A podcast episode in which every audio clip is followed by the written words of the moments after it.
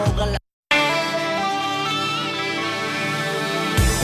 הרדיו הבינתחומי, בינתחומי. 106.2 FM, הרדיו הבינתחומי. הרדיו החינוכי של המרכז הבינתחומי, לקום ישראל, 106.2 FM.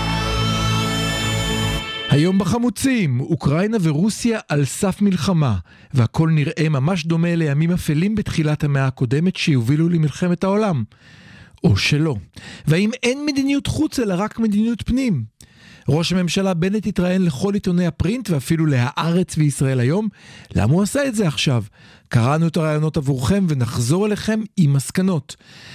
ולבסוף סיפור הפגסוס לא עוזב אותנו. תחקיר מרתק שרונן ברגמן בניו יורק טיימס מרמז שהסיבה לכל האהבה הדביקה הזאת שקיבלנו משליטים מפוקפקים ברחבי הגלובוס קשורה לתוכנה אחת מסוימת. ומבטיחים, ממש ממש נשתדל ונתאפק ולא נאמר אף מילה על אתי. החמוצים מתחילים עכשיו. החמוצים, המערכת הפוליטית על ספת הפסיכולוג, עם הפרופסור בועז בן דוד והפרופסור גלעד הירשברגר. שלום גלעד, מה שלומך? שלום בועז, מה נשמע? שלום למאזינים. כן, אז אה, אה, אמרנו גם נשתדל להתאפק ולא לדבר על השופטת וגם נשתדל להתאפק ולא לדבר על הקורונה. נעשה נכון, ממש מאמץ. שני דברים שלא נדבר עליהם היום. כן. נשתדל לפחות. ואפילו אמרנו את זה פעמיים, כמה פעמים נאלץ. בינתיים אנחנו מדברים רק על זה, אבל בסדר. כן. טוב, אה, אה, אנחנו כבר הרבה זמן פה ב- ב- במערכת החמוצים. שוקלים, הגיע הזמן לדבר על אוקראינה ורוסיה, אבל הגיע הזמן לדבר על אוקראינה כן, ורוסיה. אנחנו כבר נותנים לסיפור הזה לטוס מתחת לרדאר שלנו יותר כן. מדי זמן, כן, והגיע הזמן לנסות להבין כן. מה לעזאזל קורה שם. כן. מה קורה שם? מה רוצה פוטין? אז בוא באמת, אולי ברשותך, לפני שנתחיל בניתוח אה, אה, יותר פסיכולוגיסטי, שננסה... היסטורי פסיכולוגי. לפני שנגיע לשם, בוא באמת ננסה להבין את המצב לאשורו כמו שאנחנו קראנו אותו בעיתונים מסביב, לעשות סדר לאלה מבין המאזינים שלנו שלא צורכים את בדיוק טור חדשות החוץ בתקשורת. אז בוא נתחיל בבסיס. בתוך אוקראינה עכשיו יש שני מחוזות שנמצאים היום תחת שליטה דה פקטו של רוסיה. אחד מהם מפורסם יותר זה האי קרים, שהוא ממש חצי אי שמנותק, והשני זה עוד מחוז יותר בצפון שאני לא אנסה להגות את שמו. אנחנו נשתדל לא להגות שמות כאלה כאן. ניסיתי בבית, אבל נשברתי. אה, שני המחוזות האלה מנותקים האחד מהשני, אין רציפות טריטוריאלית. ברשותך, אה, אבל זה לא הסיפור. כן, לא, אבל אני מתאר את המצב עכשיו. אה, הם נחשבים כמוחזקים על ידי בדלנים רוסים, ברשותך אני אגיד שאלה לא בדלנים רוסים, אלה רוסים. אלה רוסים, בדיוק, לא, זה רוסים, חשוב. רוסים, רוסים. אוח, צריך להגיד משהו על רוסיה-אוקראינה. רוסיה תופסת את אוקראינה כחלק מרוסיה. כן. חלק לא מבוטל מהאוכלוסייה האוקראינית תופס את עצמם כרוסים. זאת אומרת שיש, הם לא תופסים את עצמם כפרו-רוסים, הם תופסים את עצמם כרוסים. בדיוק, כן. בדיוק. וצריך לומר שבאזורים האלה חלק מהאנשים זה באמת סנטימנט. הייתי אומר אותנטי שהיה שם קודם וחלק זה יבוא די ברור של אנשים שלפתע הופיעים כלי נשק ואימון זה עוזר לשכנע. וכולל כולל דרך אגב חיילים לא, אבל. יש, יש שם, כן, אבל יש שם באמת כן. אה, קבוצה לא קטנה של כן, כן. אה, אנשים שמזדהה עם אה, רוסיה, שמזהים את עצמם כרוסים. לחלוטין. זאת אומרת, יש לנו את שני הדברים האלה שלוקחים את שני האזורים. היה שם גם דבר שקורה בדרך כלל במדינות, ה... במדינות האלה, אחרי קרבות, אוכלוסייה שלא ראתה את עצמה כרוסית, הלכה ונכנסה לתוך אוקראינה פנימה וחלק... כן, אז זה לא, החלק הזה האמת. לא כל כך מעניין. לא. מה, ש, מה שכן חשוב להבין מכל הסיפור הזה, זה שרוסיה רואה את עצמה כבעלת זכות לשלוט באוקראינה, זאת אומרת, היא רואה איזשהו סוג של entitlement. בשליטה באוקראינה, ויש כאן, לא, יש כאן הרבה הרבה יותר מזה, ואנחנו מתעכבים יותר מדי בהסבר לא, החשוב. אני- אני- וזה אני- ההסבר האסטרטגי של מה בכלל פוטין רוצה.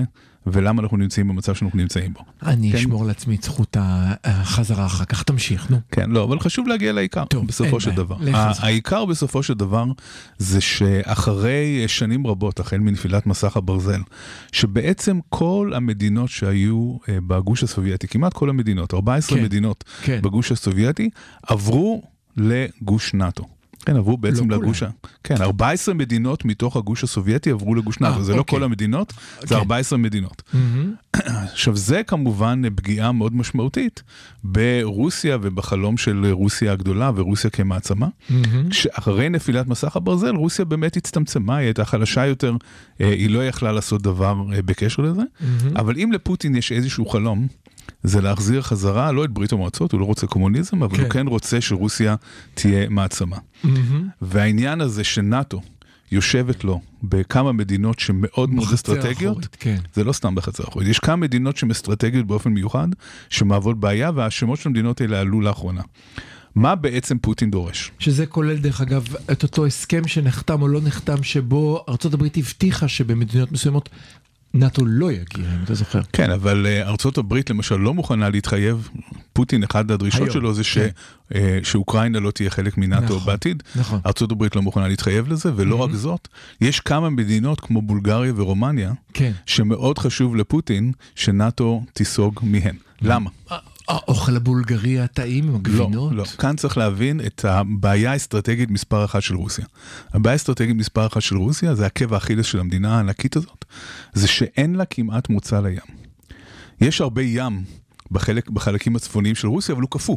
אי אפשר לצאת משם עם ספינות. כן, כן, כן. היה פעם, אוקיי, אתה פעם מדבר היה על מוצא, על צירי פעם ה- היה, פעם כן. היה מוצא לים שהוא כן. גם לא אופטימלי דרך המדינות הבלטיות, נכון. אבל כל המדינות הבלטיות האלה הם כרגע בציר נאט"ו, הם Mm-hmm. חלק מגוש נאט"ו. כן, ליטא, אה, לטביה, אה, כן, כל, ה, כל המדינות האלה. באוקראינה יש נמל ענק. רגע, עוד לא הגענו, צריך להבין שיש כאן כמה מוצאים לים של אה, רוסיה. כן, יש את המדינות הבלטיות, מה שנקרא, שזה אסטוניה, לטביה וליטא. כן? פסק קומפוזר. וזה אין, הם עבר. נאט"ו, אז אין, אין, מוצא דרך, אין מוצא לים הבלטי. זרמתי. לים השחור, מהמם. אחד הסיבות שפוטין בעצם כבש את חצי האי קרים, זה כי הוא חייב מוצא לים. חצי האי קרים זה מוצא לים השחור. כן. השחור, אבל מה, הים השחור הוא גם בעייתי, בגלל שבים השחור יש לך את בולגריה ורומניה, שהן היום חלק מציר נאט"ו, מג- מגוש נאט"ו. יש לך את אוקראינה, שהיא עדיין לא, אבל עלולה ליפול לנאט"ו, ואם אתה רוצה לצאת מהים השחור, אתה צריך לצאת דרך הבוספורס, דרך טורקיה, שהיא גם חלק מנאט"ו. אוקיי. וזה מחזיר אותנו למקום שאנחנו נמצאים בו, לזירה הים תיכונית. למה לרוסיה כל כך חשוב להיות מעורבת בסוריה? בסוריה. כי יש להם נמל מאוד משמעותי שם, יש שם נמל טרטוס, שזה בעצם המוצא הרוסי לים התיכון. זאת אומרת שהמדינה הענקית הזאת, שיש לה כל כך הרבה כוח וכל כך הרבה אנשים וכל כך הרבה צבא, יש לה עקב אכילס משמעותי של ים, והסיפור הזה הוא חלק מהעניין הזה. בוא עכשיו נחזור זה- שנייה, עכשיו- לא, אם כן. דיברת על הים, אני, אני ברשותך. אני פה מאחורי הקונסולה, תן לי להיות המראיין. אה, בוא, נח, בוא נחשוב למה ים כל כך חשוב, הרי לכאורה, אם יש לך אוויר, אתה יכול להעביר חיילים דרך האוויר, אתה יכול לזרוק טילים דרך האוויר, מדוע כל כך חשב מוצא ימי? לא, חשוב, האוויר חשוב, היבשה חשובה, הכל חשוב, לא, אבל יש בסופו חשיבות של דבר, לים. בסופו של דבר, אה, מעצמה צבאית אה, צריכה גם צוללות, כמו שאנחנו צריכים, והיא צריכה אה, גם אה, נתיבי מסחר. נתיבי מסחר, צריכה- זאת המילה בעיניי. נכון, ברור, זאת ברור. המילה. והיא צריכה נתיבי מסחר, אנשים והיא לא צריכה, והיא צריכה גם... ה- והיא צריכה גם אה, אה, חיל ים, צריך, יש הרבה מאוד דברים שקשורים לים שהם חשובים. אני מסכים עם הכל, אבל אני חושב שנקודת ה- הנקודה המרכזית היא מסחר. אנשים כן, לא בהחלט. קולטים עד כמה רוב המסחר היום בעולם בסחורות שהן לא תוכנות, ונגיע לפגסוס בסוף, מתרחש ממש בשיטה המיושנת של אוניות שנוסעות. ואם אין לך מוצא לים, אין לך דרך בלי עזרת טובות של מישהו אחר נכון. לייצא ולייבא. ואז השאלה הנשאלת היא, למה עכשיו?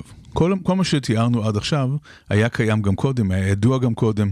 מה קרה שפוטין התעורר דווקא עכשיו ועלה על העץ הגבוה הזה של ריכוז כוחות צבא סביב אוקראינה עם איום ממשי של אה, פלישה? וכאן צריך אה, להגיד אה, כמה דברים שקרו בעולם בשנים האחרונות. אז רגע, דקה לפני שזה, אני, אני, אני לוקח לעצמי את הזכות. חשוב להגיד שכרגע, למה כולנו מדברים על זה? אה, יש לנו אה, עשרות אלפים כנראה של חיילים רוסים לא, שנמצאים. יש קצת פחות מ-200 אלף חיילים רוסים. 200 אלף כן. כבר, זה המצב. עכשיו, זה לא, זה לא כבר, צריך להבין ש-200 אלף זה לא הרבה בכלל. 200 אלף זה הרבה לצה"ל, זה, זה כל הסדירניקים של צה"ל פחות או יותר, כל, ה, גמרנו, כל כן. הצבא הסדיר. אנחנו אה, תשעה של צה"ל. מיליון פה, כמה חיילים אתה רוצה שיהיה? אבל ברוסיה זה לא אה, כמות גדולה בכלל, ולכן אנחנו צריכים אה, קצת לנסות להבין מה פוטין עושה כאן. אז רגע, יש לנו, יש לנו לפי הערכות, מתי אנחנו לא יודעים באמת, 200 אלף חיילים, הם נמצאים בכמה חזיתות, שלכן לא ברור כן. מאיזה חזית תבוא ההתקפה, כולל נקודה מאוד מעניינת לגבי צ'רנוביל, שגם יש דיבור שדרך שם יגיעו. יש לנו אה, מצד שני קריאה לשגרירים ולכל אנשי השגרירות וזה לצאת מהמדינה, ובאוקראינה אנשים מתחילים לארוז מזוודות. אוקיי, אז השאלה היא למה זה. קורה עכשיו. אוקיי. למה זה קורה עכשיו? אז כאן קרו כמה תהליכים, במיוחד בארצות הברית, שגורמים לזה שפוטין תופס את המציאות כרגע, את המצב כרגע כשעת כושר. אחד הדברים זה מתחיל מטראמפ.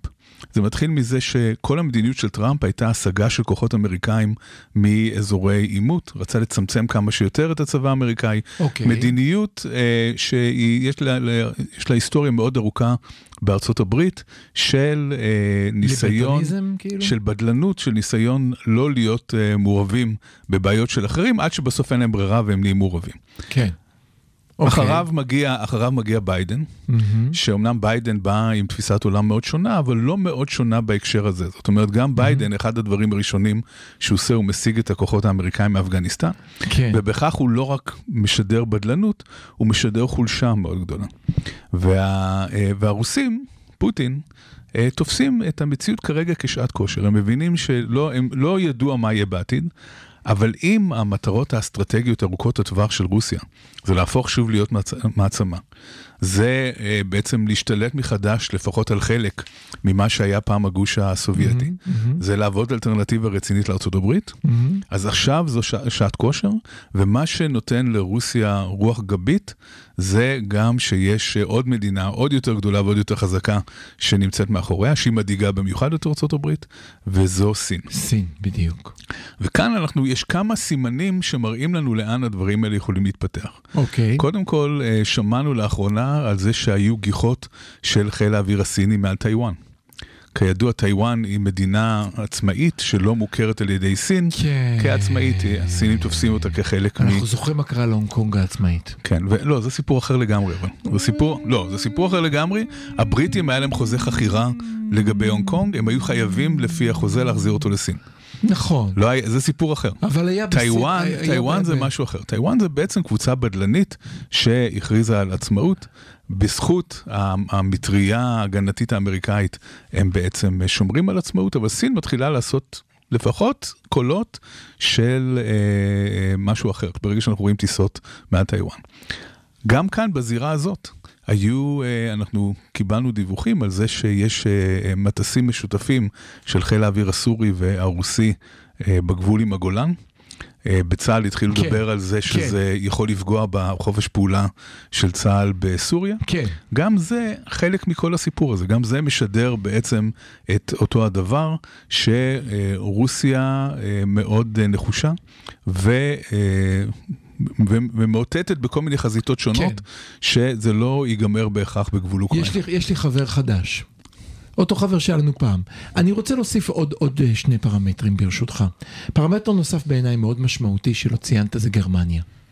אני רוצה להזכיר לך שעד לפני שתי דקות הייתה בגרמניה אשת ברזל שידעה לעשות סדר באירופה, ידעה לאחד את אירופה, להוביל מהלכים, גם צבאיים, עין ערך בלקן, ולפתע יש לך באירופה מנהיג חדש עם שרת חוץ חדשה, ולא ברור לאן הם יהיו, מה קורה. אבל זה לא רק הדפים. בגלל הססנות. לא. יש כאן עוד, יש כאן עוד אה, אה, בעצם אה, מנוף Mm-hmm. שפוטין מפעיל. מהמם. שהוא מאוד משמעותי. פוטין מפעיל מצד אחד המנוף הצבאי בכך שהוא מאיים על אוקראינה, אבל מנוף נוסף שהוא מאוד משמעותי זה מנוף של גז. חלק גדול מאוד מהגז אתה לוקח לי הטבעי. מהדפים, זה לא פייר, זה דפים אתה שלי. לא מדבר מספיק מהר. אה, תן לא תן לי להגיד מילה. רציתי להגיד עוד פעם רוסיה מנצחת המצב את אירופה בין, אה, בחורף. בין אוקראינה לרוסיה הוא כאין וכאפס לעומת המצב בגבול אה, הירשברגר בן דוד כאן, שמתחיל להתחמם. יש לנו פרספקס, אבל כן. מזל שמגן עליי. מזל, מזל. תראה, אני רציתי להגיד שעוד פעם, אה, תראה, חייבים לדבר כאן על על האנלוגיות למלחמת העולם השנייה, ערב מלחמת העולם השנייה. לא צריך להיות לפספס. היסטרי. לא, לא, לא היסטרי. אבל קשה לפספס את האנלוגיות. קודם כל, עוד פעם רוסיה מנצחת בחורף, או מנסה לנצח בחורף, אוקיי? כאשר החורף אומר שכולם תלויים בגז שלה, כי אחרת אין להם איך לחמם את הבית, וזה לא חורף אה, ירושלמי של יורד שלג ויש עשר מעלות, כן. כן, אבל יש כנראה, פתרונות לדבר הזה. זאת אומרת, זה לא שאירופה תקפא אם אה, רוסיה תסגור את השלטר, יש מספיק מנופים כלכליים שאפשר להפעיל על רוסיה עצמה, שיכולים לגרום לה לא לעשות את ויחד לא עם לעשות את זה. זאת, זה גורם להרבה מאוד מנהיגים אירופאים לחשוב על מה יקרה למצביעים שלהם כשקר להם בחורף. תראה, יש כאן, יש כאן, רגע, רגע. יש כאן נקודה רגע. נוספת. איך, אז זה אחד, בעיניי. שתיים, גרמניה, שנמצאת שעוד לא ברור מה מדיניות החוץ שלה, ואם המנהיגים ירצו בשבוע הראשון שלהם לדבר ככה, במיוחד שאנחנו יודעים מי היא שרת החוץ החדשה של גרמניה, מהירוקים, שלא בדיוק תומכים בהתערבות צבאית בעולם, הם אמרו את זה לא פעם ולא פעמיים. כן, מה שאתה אומר עכשיו הוא מאוד חשוב, אז אני רוצה להתעכב על הנקודה הזאת. לך על זה. בעוד שפוטין בהחלט מוכן אה, להיכנס אה, להרפתקה צבאית, או שנראה שהוא מוכן להיכנס להרפתקה הצבאית עם כל, מש, כל מה שמשתמע מזה, במערב, באירופה ובארצות הברית, יש רתיעה מאוד מאוד גדולה מעוד... אה, למי יש כוח? לאף אחד אין כוח לזה, אף אחד לא רוצה. הקורונה מוטטה את הכלכלות.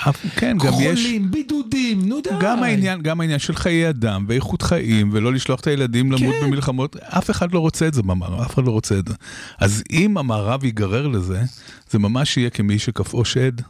ו- ולא מתוך איזושהי חדוות מלחמה, אה, ו- וזאת תמיד בעיה שיש צד אחד שנראה די נחוש וצד שני שמאוד מאוד לא רוצה שזה עכשיו, יקרה. אני, אני רוצה להתעכב למה שאמרתי בהתחלה של אין מדיניות חוץ אלא רק מדיניות פנים, ואתה תכף תזכיר לי מי אמר את המשפט המפורסם. קיסינג'ר, לא? כן, כן, קיסינג'ר. קיסינג'ר, אוקיי, לא טעיתי. דרך אגב, אם אמרת קיסינג'ר, אז כאן אני רוצה להמליץ על ספר חדש של מרטין אינדיק, שהיה שגריר אה, הברית בישראל, אה, Master of the Game, שזה על, אה, על קיסינג'ר והמדיניות שלו במזרח התיכון, ספר מרתק. ובחזרה לענייננו. אחרי רצף האסוציאציות הזה. אז תראה, אה, פוטין בבעיה פנימית, מדברים על זה הרבה, לפוטין יש בעיה פנימית בתוך המדינה של עצמו. אה, סיפור הקורונה ברוסיה הוא כנראה הרבה יותר קטלני ממה שאנחנו יודעים בחוץ. כל מי שקצת כותב על האזור כותב שוב ושוב שיש הרבה יותר מתים ממה שאנחנו יודעים, הרבה יותר חולים, נזק כלכלי הרבה יותר גדול. החיסון הרוסי כנראה זה לא בדיוק... אה, הספוטניק. כן, זה קצת כמו מכשיר יבגני, אם אתה זוכר. אה, יש בעיה אמיתית בפנים, גם כמה אפשר עם פוטין שליט?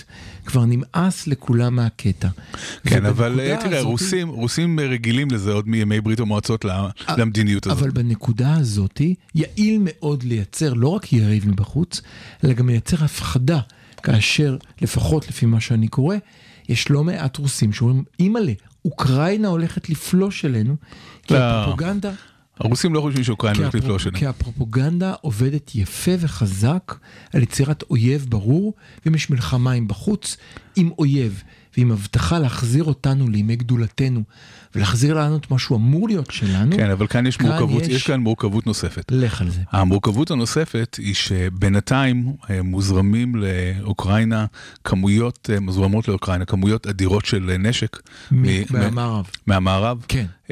אם רוסיה תפלוש לאוקראינה, זה לא יהיה הליכה בפארק בכלל. זה לא את צ'כוסלובקיה. זו תהיה מלחמה משמעותית, עקובה מדם, יהיו הרבה מאוד נפגעים רוסים, לא ברור שהעורף הרוסי, עם כל זה שהוא רגיל לספוג אה, אבדות אה, בגבורה, לא ברור שזה יתקבל באהדה כל כך גדולה. זאת אומרת שפוטין כאן, אה, זה לא שאין לו לבטים. תלוי מה הוא הסיבות- עושה, תלוי מה הוא עושה. אם הוא הסיבות, עושה משהו קטן, שבו כן. הוא הולך ולוקח עוד חתיכה כמו פעם קודמת, זה עבר לו או, אז חלק. עכשיו, עכשיו אנחנו מגיעים לשאלה של מה פוטין בעצם רוצה.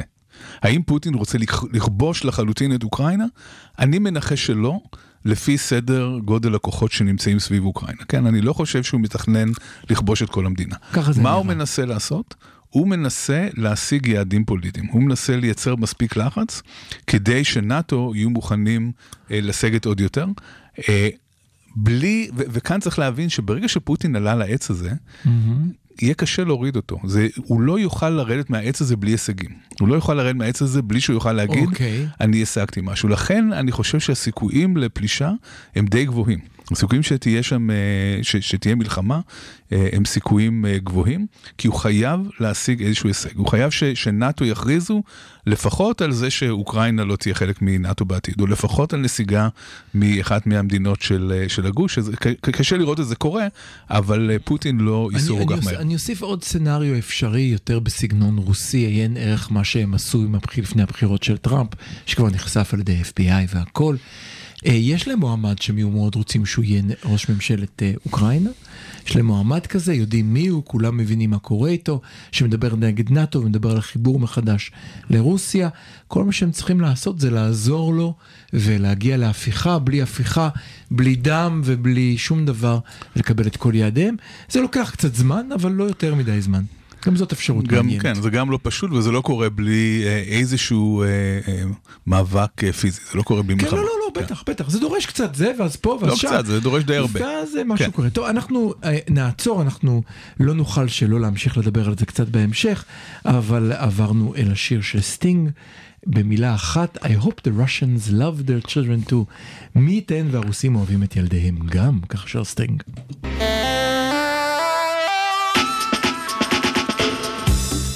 הרדיו הבינתחומי, בינתחומי. 106.2 FM, הרדיו הבינתחומי. עמוסים. המערכת הפוליטית על ספת הפסיכולוג, עם הפרופסור בועז בן דוד והפרופסור גלעד הירשברגר. שמענו עכשיו את השיר The Russians Love Their Children Too של סטינג ואני חשבתי על זה. בזמנו זה השיר שנחשב נורא politically correct, נורא יפה, נורא ככה, הוא שר, יש לנו את אותה ביולוגיה, אז מה אם אנחנו שונים באידיאולוגיה? אבל אם היום שורה כמו, אני מקווה שהרוסים אוהבים את ילדיהם גם, זה מה שיציל אותנו, הייתה זורמת כ-PC, או שהיו אומרים שברור לא, אבל, שכן. אבל גם סטינג אז כתב את זה, כי התשובה היא, זו שאלה רטורית בעצם. כן, כן, אבל אני לא יודע אם היום זה זורם כשאלה רטורית. האם טהרני הצדק והמוסר כן, לא לא, היו בארצות הברית כנראה? שלא. גם היום על זה. אה, אז אנחנו גמרנו לדבר על סיפור אוקראינה, אני רק רציתי לסיים בהערה אחת שאני לא יכולתי להתאפק לומר אתה, אם אתה זוכר בזמנו, לפני לא הרבה מאוד שנים, כל העולם ויתר למנהיג מסוים באירופה על צ'כוסלובקיה בקטע של נו, ניתן עוד צ'כוסלובקיה ויהיה בסדר ונסגור עניין, לא שפוטין הוא היטלר, חלילה, ובכל זאת זה נדמה שמזרח אוקראינה רחוקה, ואם הוא ייקח עוד חתיכה במזרח אוקראינה, וממילא התושבים שם הם רוסים, ומה הבעיה, ומה אתם רוצים, העולם ישתוק וייתן לו עוד חתיכה. אני חושש... אז, אבל אה. אז צ'רצ'יל בן דוד בעצם אה, מציע כאן, אל אה, אה, תתפתו לכל מיני אה, שיחות ומאמצי פיוס קדימה מלחמה. לא יודע, לא יודע, לא יודע, אני רק, אני רק חושב לא, ש... זה, זה מעניין שזה בא ממך, אני אוהב את זה. כן, אני, אני לא יודע, אני רק, אני רק מציין שיש כאן לא דמיון ידעתי שיש. לך את זה. זה, זה, לא, זה יפה, זה יפה. אני, זה, זה, כן. קורה, זה קורה לי רק... קורה לך מדי פעם. זה קורה לי מדי פעם, זה קורה לי מדי פעם. זה, זה רגשות האוקראינים הא- האותנטיים שבי. דבר נוסף ששכחנו אה, לומר. נכון, נכון, אתה באמת אוקראיני. שכחנו לומר, זה... זה, אני חושב שכן, אה, מחויב אה, לומר את זה. חייב לומר, לפני כמה שנים, גילוי נאות, מה שנקרא. גילוי נאות, אני, אמי, אחותי ואחי נסענו לכפר קטן ליד לבוב, שבו גדלה סבתי, יש לציין שלא נשאר אף יהודי בכפר, כי אם אתה הולך ליער ליד הכפר, יש שם את הבור שבו אה, חבריה של סבתי, ששיחקו איתה בגינה ובבית ספר, לקחו את אה, הוריה, משפחתה וכולם לאיזה חור ביער, ירו בכולם וקברו את כולם. אז הרגשים לאוקראינה הם אמביוולנטיים אם אתה רוצה. כן, בהחלט. אז. מהיער בלבוב, אה, בוא נעבור אולי לבנט כאן בירושלים. מצוין. אה, אז אה, כאמור בנט התראיין בסוף השבוע לבאמת כל עיתון פרינט שאפשר. קראנו, אני אפילו יש לי כאן כמה ציטוטים. זה נורא מעניין. למה בוא, קודם כל, למה בליץ, מה, מה תפס אותו לצאת לבליץ רעיונות דווקא היום? תגיד לי, זה לא סיקור אוהד? זה לא אה, תיק 4000 כמו, ש, כמו שטוענים הביביסטים? לא, תסביר, אני רוצה להבין, יש לך כל העיתונים ביום שישי אחד מסוים, כן. במקרה, מעניין. כולם כותבים, אה, מראיינים אותו ב- ברעיונות אה, מלטפים ומחמיאים, מה הסיפור? אני לא בטוח שזה רעיונות מלטפים מחמיאים, אבל אין ספק שאם ביבי ביקש, מבקש לעצמו את ערוץ 2 בשמונה בערב, יוצא לרעיון, הוא מקבל את זה.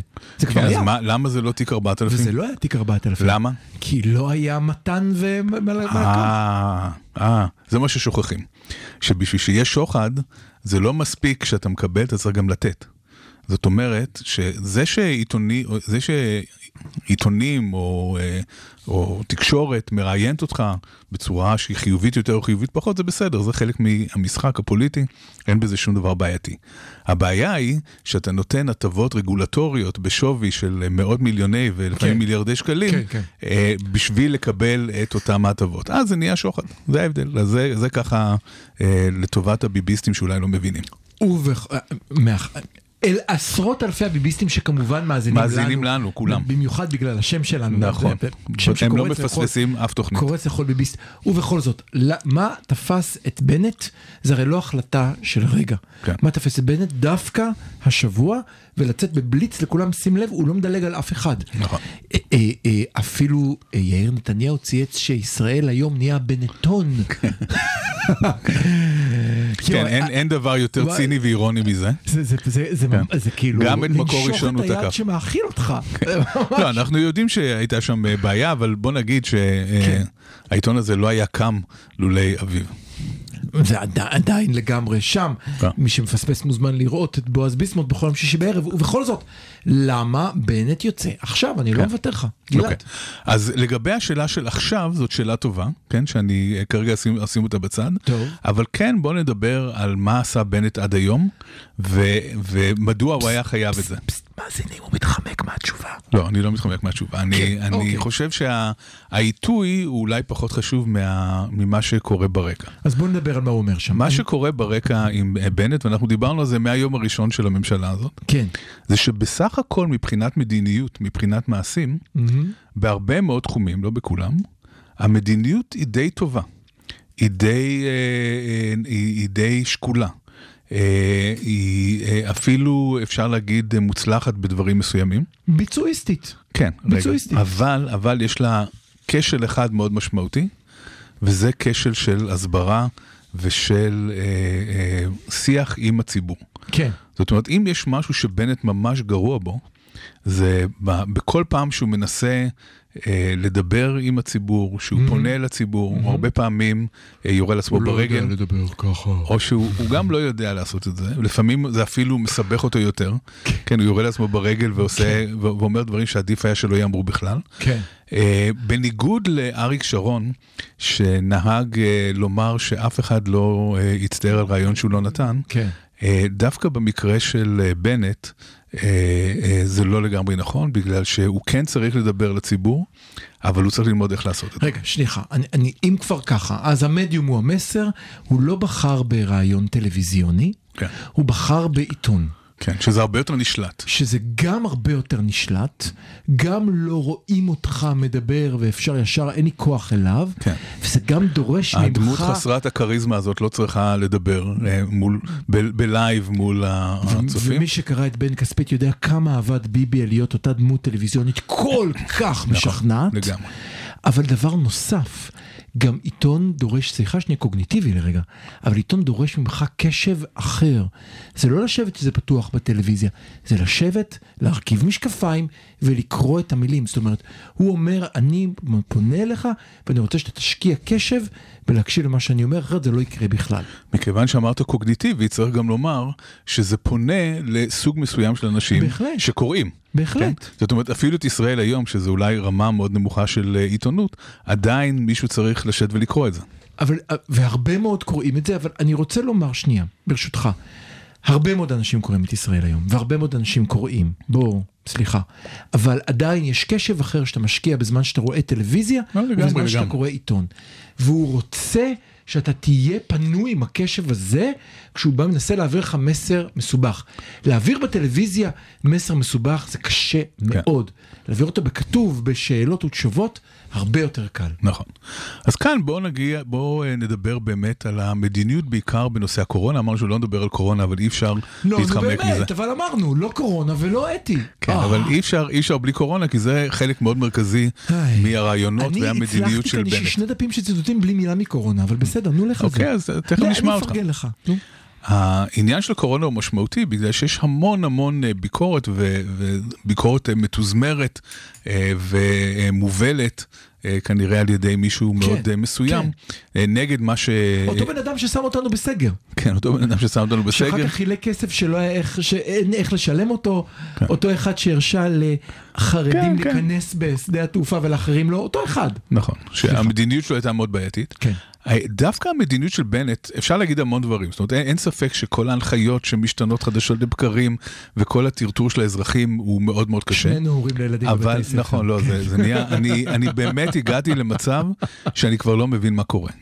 אם הילד שלך נחשף למאומת והוא מחוסן בחיסון אחד וחצי, אבל כבר דיברנו על זה, בשביל זה צריך פסיכולוג נכון, קוגניטיבי, נכון. אני מבין את הכל. כן, כן, זה, זה. מאוד, זה מאוד אה, קשה. לעקוב אחרי זה, אבל אם מסתכלים, ב, אם עושים זום אאוט ומסתכלים על התמונה הגדולה, מהמם. בסך הכל, בתקופה הזאת של אה, גל אומיקרון מאוד משמעותי, מהמם. המון אה, מאומתים, המון Mhm. מאושפזים, בתי חולים אה, עם עומס אה, בלתי רגיל. המשק בסך הכל מתפקד, לא בצורה אופטימלית, כי יש איזשהו נכון. סגר בוטם אפ שקורה, כן? נכון. סגר ש, שמגיע מהאזרחים עצמם מהמם. שנשארים בבית, אבל בסך הכל הדברים אה, מתנהלים, ילדים הולכים לבית ספר, אה, אין... שזה אה, מאוד חשוב, צריך לומר. מאוד מאוד חשוב, לא, מאוד כאילו, מאוד חשוב. אנחנו בכל זאת בספר לפסיכולוגיה, גם בריאות הנפש היא חשובה. זה מעבר לבריאות הנפש. העניין של ההשלכות של הקורונה על ילדים בגיל בית הספר, אוי, כן, הן. עצומות. לא, אני אגיד רק דבר אחד מאוד חשוב, אתה צודק. וזה משהו שאנחנו דיברנו עליו גם אה, בעבר. מהמם. ההשלכות ארוכות הטווח המשמעותיות ביותר מעבר לפגיעה הנפשית בילדים, זה הפערים החברתיים שנוצרים. הם יהיו כשהם יגמרו את הצבא ויבואו להתקבל אלינו לאוניברסיטה, והילדה שלי תקבל מורה פרטי, כמה שהיא צריכה להשלים את השנתיים שלא מדבר וכל. ילד יהיה לו מחשב וחדר פרטי וכולי, ובמקומות אחרים, לא. לא, נכון, נכון, נכון. נכון. וזה זה יוצר פערים, אם הפערים קיימים גם ככה, זה רק, זה רק, בהם. נכון, נכון. אז אה, דווקא כל ה- אה, אבישי בן חיים וכל אלה שכל כך אה, מבקרים, כן. צריכים להבין שהמדיניות של בנט, אם יש משהו שהיא עשתה, זה היא בלמה. את הפתיחה של הפערים האלה, ו- ועל כך כן מגיע ציון לשבח, אבל הבעיה של בנט זה שהוא לא יודע גם- לשווק את זה. גם פגיעה בכלכלה זה פגיעה בבריאות, כי בוודאי, אם אין בוודאי. כסף אז אי אפשר להשקיע, כי... בסופו של דבר, אם, אם, אני אגיד לך גם עוד משהו, יש עוד משהו ששכחנו, אני אמרתי לא נדבר קורונה ונשברתי. לפחות אני בטוח שקבלת ההחלטות של ניצן הורוביץ ושל בנט לא קשורה למה בן דוד שלהם השקיע במניות. לפחות אני בטוח שקבלת אפילו ההחלטות בוא נהיה שלהם... עד כדי כך ציניים, היא לא קשורה לאיך זה ייתפס בתקשורת ואיך אפשר יהיה לשווק את זה. עכשיו. כן, עכשיו זה, זה מצד אחד, זה מצד אחד אה, ראוי לשבח, כן. אבל מצד שני יש לזה מחיר, והמחיר הוא שלמרות שהממשלה הזו מתפקדת בנושא הזה לפחות בצורה טובה, היא לא מקבלת קרדיט לזה.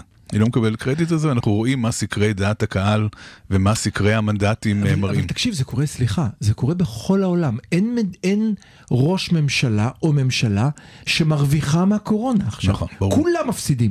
אף. אחד לא אוהב כשרה, לא ואת מי אתה מאשים? את אבא ואת אמא. כן, נכון, תסדרו את זה. תראו, כאן אה, אה, יש בעיה נוספת.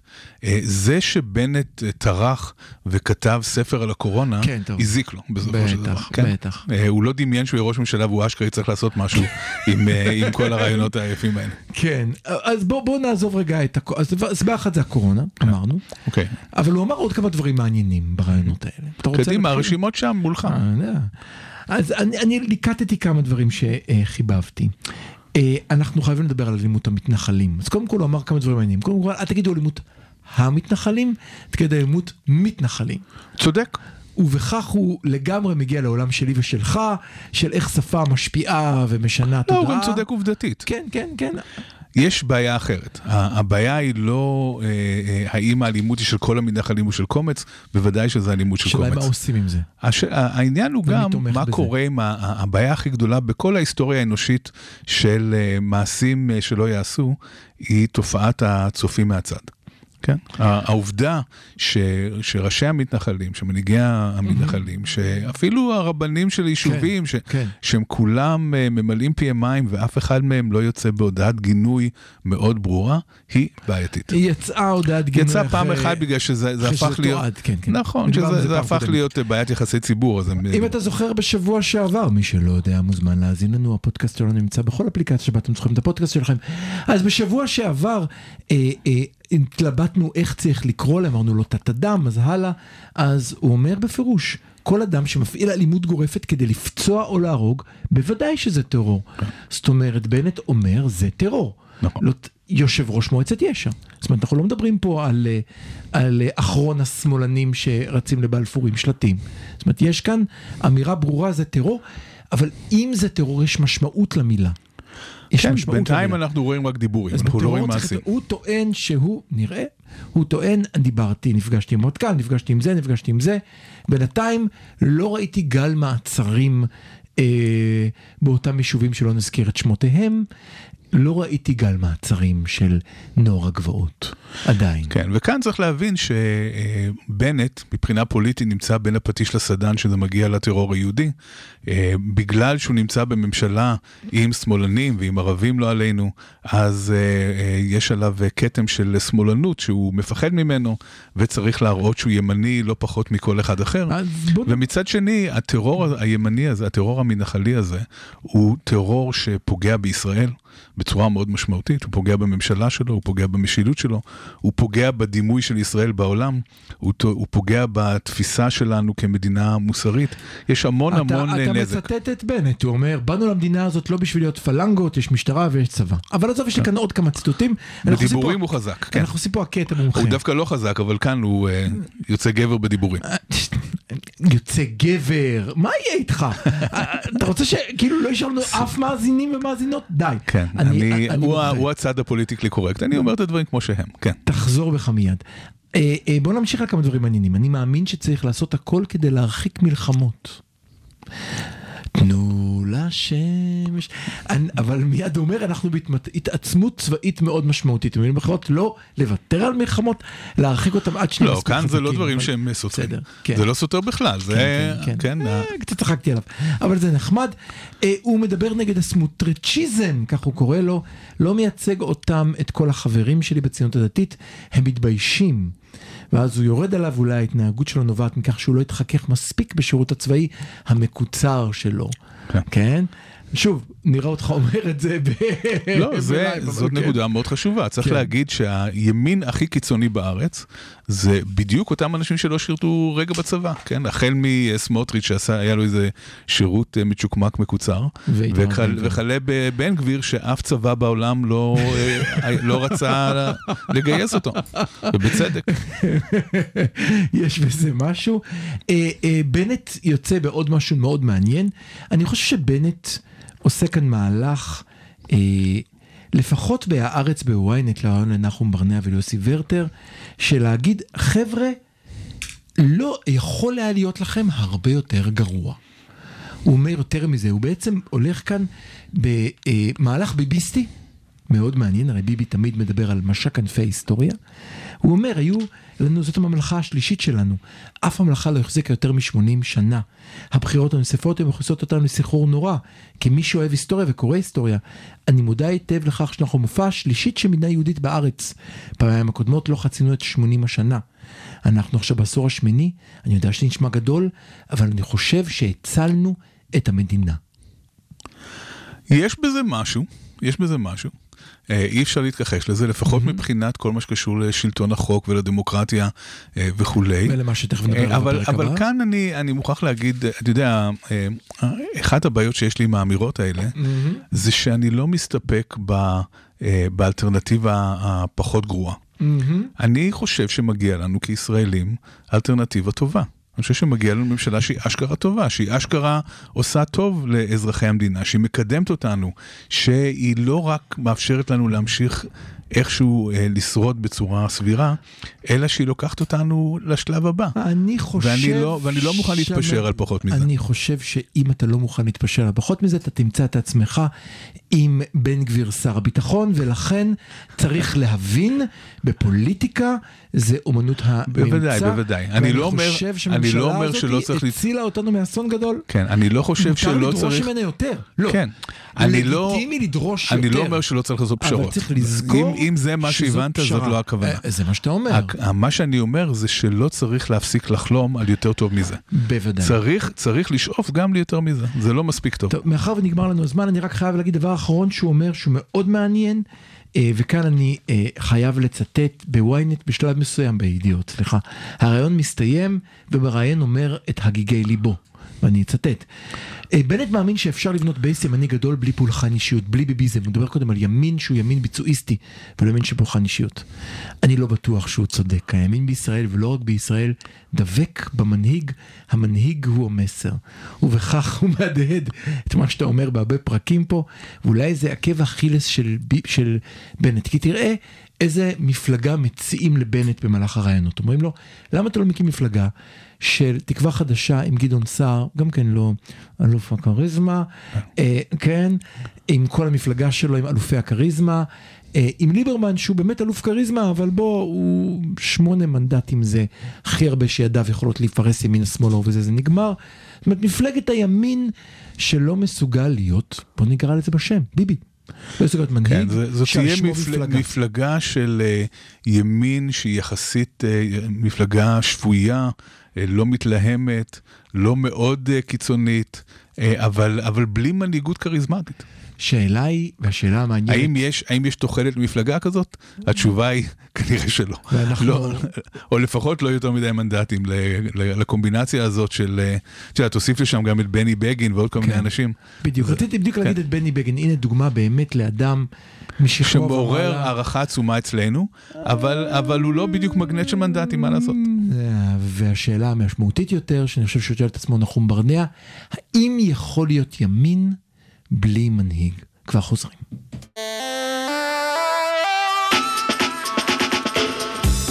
הרדיו הבינתחומי, בינתחומי. 106.2 FM, הרדיו הבינתחומי. חמוצים. המערכת הפוליטית על ספת הפסיכולוג. עם הפרופסור בועז בן דוד והפרופסור גלעד הירשברגר. ינקל רוטבט כתב את המילים למי שפספס, היי מלאך ושטן, התשוב לעצור את הזמן, דברים שרואים משם לא רואים מכאן, וזה לגמרי שירו של בנט יו"ר מועצת יש"ע שמדבר על טרור יהודי, זה באמת uh, מרענן. אבל בהחלט. אנחנו עכשיו uh, uh, בסיפור אחר.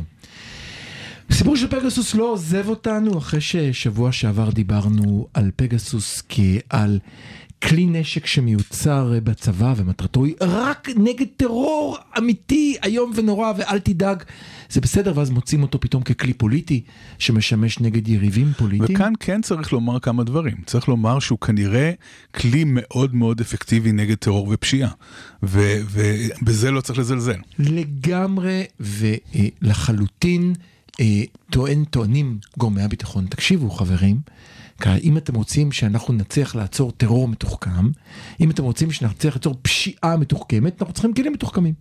אין בעיה, אפשר, אפשר להתווכח. זה אפילו יותר מזה, מה שהם אומרים זה שהטרור וגם אה, ארגוני אה, פשיעה הם מתקדמים מאוד בטכנולוגיה שלהם ואי אפשר לפגר מאחור. אפשר להתווכח על הנושא הזה, אני דרך אגב חושב שאפשר ורצו להתווכח.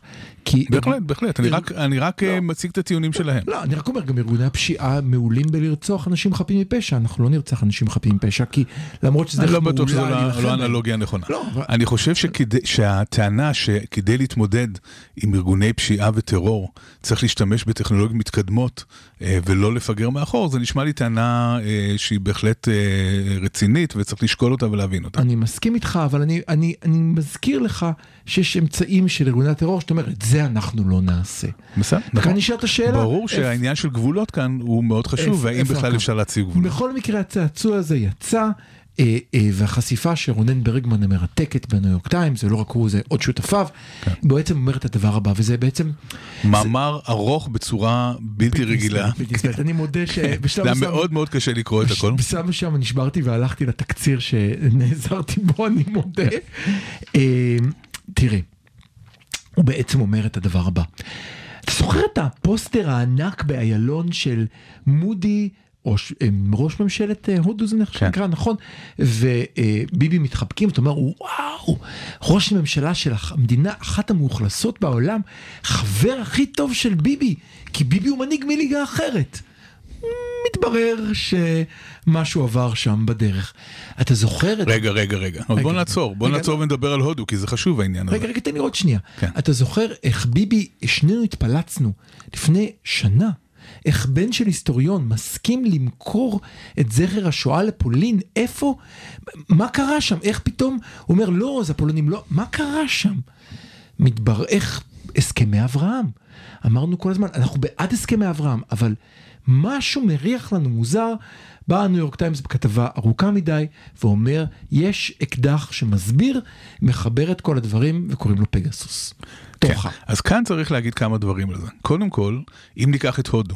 כן. הודו מדינה שבמשך הרבה מאוד שנים הייתה עוינת את ישראל. נכון. הזדהתה בצורה מאוד ברורה עם הצד הפלסטיני. נכון. בלי, בשלטון בצורה הקודם. מאוד, כן, בצורה, הקודם. בצורה הכי ברורה שיש. המעבר החד הזה מתמיכה בפלסטינים לברית עם ישראל, תמיכה בישראל, אה, שיש לה משמעויות כלכליות אדירות אה, עבור ישראל, כן. היא לא עניין של מה בכך בכלל. ואז נשאלת, ואז נשאלת השאלה, או. האם במאזן של רווחים והפסדים אה, עם הפגסוס וכולי, האם בכל זאת אי אפשר להגיד אבל זאת שאלה שהרווחנו? ש- שאני הכנתי לעצמי לשאול אותך. אבל זאת הבעיה שלך היום כל ה... מתחילת אני- השידור אני- הזה, אני שאתה... מפסיק להכין את עצמי. זהו, די. נכון, תפסיק עם כל הדפים האלה, דבר חופשי. תראה. זה רק אה, מתסכל אותך. אני אומר לעצמי את הדבר הבא, אנחנו הסכמנו כולנו, הסכמנו כולנו, אני ואתה הסכמנו שהסכמי אברהם על אף הדרך הפתלתלה שהגיעו אליהם, אנחנו שמחים שהם קרו והם טובים, הם, בוודאי. הם, הם טובים לקידום ה, ה, הטוב העולמי. אני אני אגיד עוד משהו. לא רק, לא רק אינטרס ישראלי, גם ברמת ה... הם הוסיפו קצת לטוב בעולם כולו, אנחנו בעד, אוקיי? עכשיו נשאלת השאלה, לא, אני אומר, לא, אבל אני רוצה להגיד עוד משהו לגבי זה, אם אפשר. כן. הטענה בכתבה בניו יורק טיימס היא לדעתי טענה מוגזמת. אני, אני, אני אומר את זה לא מתוך ידע, אני אומר את זה מתוך הערכה. קודם כל בוא נגיד מה זאת הטענה. אומרת, הטענה היא שגם היחסים עם אה, הודו, גם אה, היחסים עם הונגריה ופולין, וגם הסכמי אברהם, כולם נשענים בעצם על, אה, על זה שישראל אה, נתנה את אה, פגסוס למדינות האלה. אני, אין אבל- לי, אין אבל לי, אני לא שהיא- מתווכח, שנייה, אני כן. לא מתווכח עם זה שהפגסוס שהפגסוס הוא גם, לא, שהפגסוס הוא, הוא עוד נדבך, הוא כלי עוד נשק. מרכיב, רגע, הוא עוד מרכיב בסיפור הזה, אבל הטענה הזאת, נראה לי שלקחו אותה רחוק מדי. לחשוב שכל ההסכמים האלה וכל הבריתות האלה התקיימו או נוצרו אך ורק בגלל פז, פגסוס, או בעיקר בגלל פגסוס, זה נראה לי טענה שהיא מוגזמת. זה לא נראה לי סביר. יש אה, הרבה מאוד סיבות לכך שהודו נמצאת בקשרים עם ישראל, יש הרבה מאוד סיבות לכך שהסכמי אברהם אה, נחתמו. אני לא בטוח שהבריתות וההסכמים האלה לא היו נחתמים לולא היה פגסוס. כאן אני לא מסכים איתך. אני מסכים איתך שפגסוס הוא לא הכל. אבל אני חושב, האם הוא המרכיב העיקרי? האם הוא המרכיב האקטיבי פה? אני הוא, לא האם הוא בטוח. הגרוש לאגורה? האם הוא, הגרוש ללירה, סליחה, האם הוא הדבר שסגר את העסקה? כן. זה כבר, בזה לפחות אתה מוכן להסכים איתי? זאת אומרת, אני, אבל אני במה זה מסכים, שונה? אני מסכים שזה כנראה חלק חשוב בעניין הזה. במה זה שונה אני לא ש- בטוח שזה המרכיב האקטיבי העיקרי. במה זה שונה מזה שארצות הברית אומרת למצרים, אתם תעשו, אה, תשמרו על הסכם עם ישראל, ותמורת זה ניתן לכם סיוע ביטחוני גדול. אתם תשמרו על האינטרסים שלנו עם ישראל, ותקבלו מאיתנו אה, מטוסים עם ידע שלא היינו מוכרים לכם אחרת. לא, ברור שזה חלק מהעניין. זה לא בדיוק אותו הדבר, כי זה, זה לא בדיוק אותו סדר גודל, אבל... אבל זה, זה בדיוק הנקודה. המ- המש... זה נכון ישראל שזה מנסה גם... להיות מעצמה, כן, כן, דרך לא. זה שהיא אומרת, אני לא מתווכח עם זה שזה מטוסים גם... לא נוכל למכור. אני לא מתווכח עם זה שזה גם עוד גורם, זה עוד נדבך, ללא ספק. אבל בכתבה הזאת, התחושה שלי שהרחיקו לכת, אבל אני לא יודע, אני באמת לא יודע, אני, אנחנו לא יודעים אה, כמה משקל היה לזה בכל אה, תהליך קבלת ההחלטות. לא אני ולא אתה יודעים, אבל יש כאן משחק יש מעניין. כאן עוד דבר מעניין לגבי ישראל- ארצות הברית. רק שנייה אחת, ישראל משחקת משחק כאילו היא מעצמה, שבאה ואומרת, היא לא כאילו, ישראל היא מעצמה. אני נותנת לך נשק, ואתה תיתן לי תמורת זה אינטרסים. אינטרסים, כמו שמשחקת ארצות הברית, כמו שמשחקת סין, כמו שמשחקת גרמניה עם אבל טיסנקורפ. אגב, זה לא חדש לישראל. כן. זה לא חדש לישראל. ישראל אה, במשך אה, שנים רבות מכרה נשק לכל מיני אה, משטרים אפלים יותר אפלים, ואפלים נכון, פחות, נכון, נכון. בשביל לקבל תמורה מדינית, בשביל נכון. לקבל תמורה כלכלית. נכון. זה לא דבר חדש. עכשיו, אז עכשיו, השאלה היא זה... למה זה רע? מה שונה הפגסוס? מה רע בזה? אוקיי. מה ההבדל בין למכור עוזים כן. לאיזה מדינה, לאיזה דיקטטורה אפריקאית. לבין למכור את הפגסוס? מה, מה, מה כל כך רע בפגסוס? מה כן. הבעיה איתו? אוקיי, אז זה באמת דברים שדיברנו עליהם בפעם שעברה, שזה כלי שאם משתמשים בו בצורה אתית, וכן, שכמובן אין שום סיכוי לעשות את זה, אז, אז מדובר בריגול אחרי, הנש... אחרי הרעים, כן, אחרי כל המחבלים ו... אה, כן, וחורשי ה- אבל. כשהונג, אבל כשהונגריה משתמשת בו, אבל כשהונגריה ופולין משתמשים בו מהמם. נגד מתנגדי אה, משטר. אה, וכשגם אה, בישראל אה, משתמשים בו נגד ראשי ערים כן. ונגד כל אה, מפגין קיקיוני אה, עם דגל בכיכר. לא, באמת, מצאו להם אויב, מפקדי כן. בלפור, כן. לא, נכון, אה, וככל הנראה גם ארצות הברית עשתה בו שימוש מהסוג הזה. בכתבה טענו שלא, אבל בסדר. בכתבה כן, מה שמשתמע זה שארצות הברית מנסה להחזיק את החבל הזה בשתי קצ- קצותיו. זאת אומרת, מצד אחד היא לגמרי יודעת מה זה, והיא לגמרי מעורבת בזה, והיא מתייחסת לזה כאל, לא כאל חברה פרטית, אלא כאל מדינת ישראל. אה, אבל מצד שני היא מרחיקה את עצמה מספיק מהעניין הזה. זאת אומרת, ארה"ב מנסה גם להרוויח מזה, אבל גם לא ליפול בפח של לרגל אחרי האזרחים שלה. כן, אה, אולי אני, אני מתנצל שנכנסתי לסיפור ארה"ב בגלל זמננו הקצר. בואו נתרכז בעצם בנקודה הספציפית. זאת אומרת, ישראל מוכרת נשק שהוא לא עוזי, שקשה לעקוב אחריו ברגע שהוא ניתן. זאת אומרת, מישהו מגיע עם טלפון, נותן לך וסגר את העניין, או אלוהים יודע איך זה עובד. ודרך זה ישראל מצליחה לתבוץ לעצמה רשימת קשרים.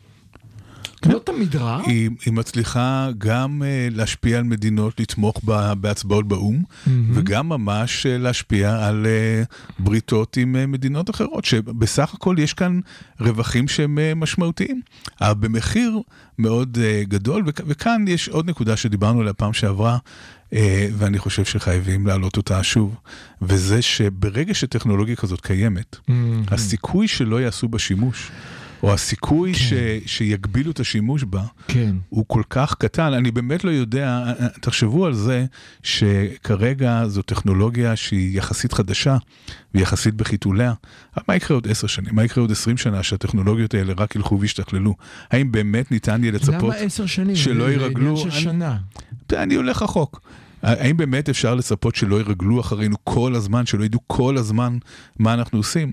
אני חושב שהתשובה היא לא, ברור לגמרי שברגע שהטכנולוגיה הזאת קיימת, אז המרצע יצא מהשק ויהיה מאוד קשה להחזיר אותו חזרה. אני רוצה להעלות נקודה אחרונה אה, בדקה, ממש בדקה. אה, נקודה שהעלה ערן עציון, סגן ראש המל"ל בעבר, הוא אמר את הנקודה הבאה. כשחייל משתחרר מהצבא הוא לא יכול לקחת איתו את הטנק איתו הביתה, נכון? למרות שהמקרים מפורסמים, אתה זוכר שחייל שנסע הביתה עם הטנק וחסמו חצי מדינה, הייתי אז בשירות זה משעשע. אה, הוא אמר, למה ב-8200 מותר? בדיוק, טייס קרב לא יכול, יכול לעבור להיות טייס באל על, הוא לא יכול מחר לעבור להיות טייס קרב בסוריה או, במדינה, או בהונגריה. כן, אבל הוא כן לוקח ידע כן, ומעביר אותו לתחום האזרחי. אבל הוא לא יכול לנצל אותו לקרב. מדוע חייל 8200, סליחה, חייל מודיעין, יש לו ידיעה מאוד מעניינת, מסווגת על מדינת אויב. הוא חתום מפה ועד הלאה, ואם הוא חלילה אומר משהו, כנראה שצה"ל יודע לטפל בזה, ושמענו על חיילים שנהרגו. אסירי איקס למיניהם. כן. מדוע ב-8200 זה לא רק שזה לא מוסתר, אלא זה בפרונט. אדם לקח ידע שהוא רכש שם, ויוצא איתו החוצה, מהוון אותו, הופך אותו לחברה שהיא בעצם נשק. כן, כי יש סימביוזה אה, מאוד מאוד מוצלחת, יש לומר, בין אה, צה"ל לבין השוק האזרחי בהקשר הזה. אה, צה"ל מצליח לגייס אליו את האנשים המוכשרים ביותר, כי הם יודעים שהם יגיעו אחר כך לשוק האזרחי. יש אינטרס כללי של מדינת ישראל שהידע הזה בסופו של דבר יקדם את תעשיית ההייטק ואת הכלכלה הישראלית, ו... זאת אומרת, כולם מרוויחים מהסיפור הזה. השאלה היא מותר למתוח גבול ולהגיד ידע כן, אבל לא ידע מסוג X. זאת אומרת, האם ניתן בכלל לייצר במערכת, אתה יכול, אבל אם למדת במזרחת השירות, ניתן דוגמה ספציפית. אבל כאן, שוב, אם נחזור כן. לכתבה של ברגמן, בדיוק. מה שמאוד ברור שם זה שאומנם החברה היא חברה פרטית, אבל כולם מתייחסים אליה כאל זרוע של מדינת ישראל, מתייחסים אליה כאל טכנולוגיה שישראל משתמשת בה, לא חברה פרטית. נגמר לנו הזמן, אנחנו רוצים להודות לכם על ההאזנה, אנחנו היינו חמוצים, חפשו אותנו בכל אפליקציה בה אתם צורכים את הפודקאסט שלכם. נודה לכם אם תמליצו עלינו, תעשו share או כל דרך אחרת שדרכה אנחנו מגיעים לעוד ועוד מאזינים, או לשמוע אותנו בלייב בכל יום ראשון, 106.2 FM בשעה 4, להתראות. תודה גלעד.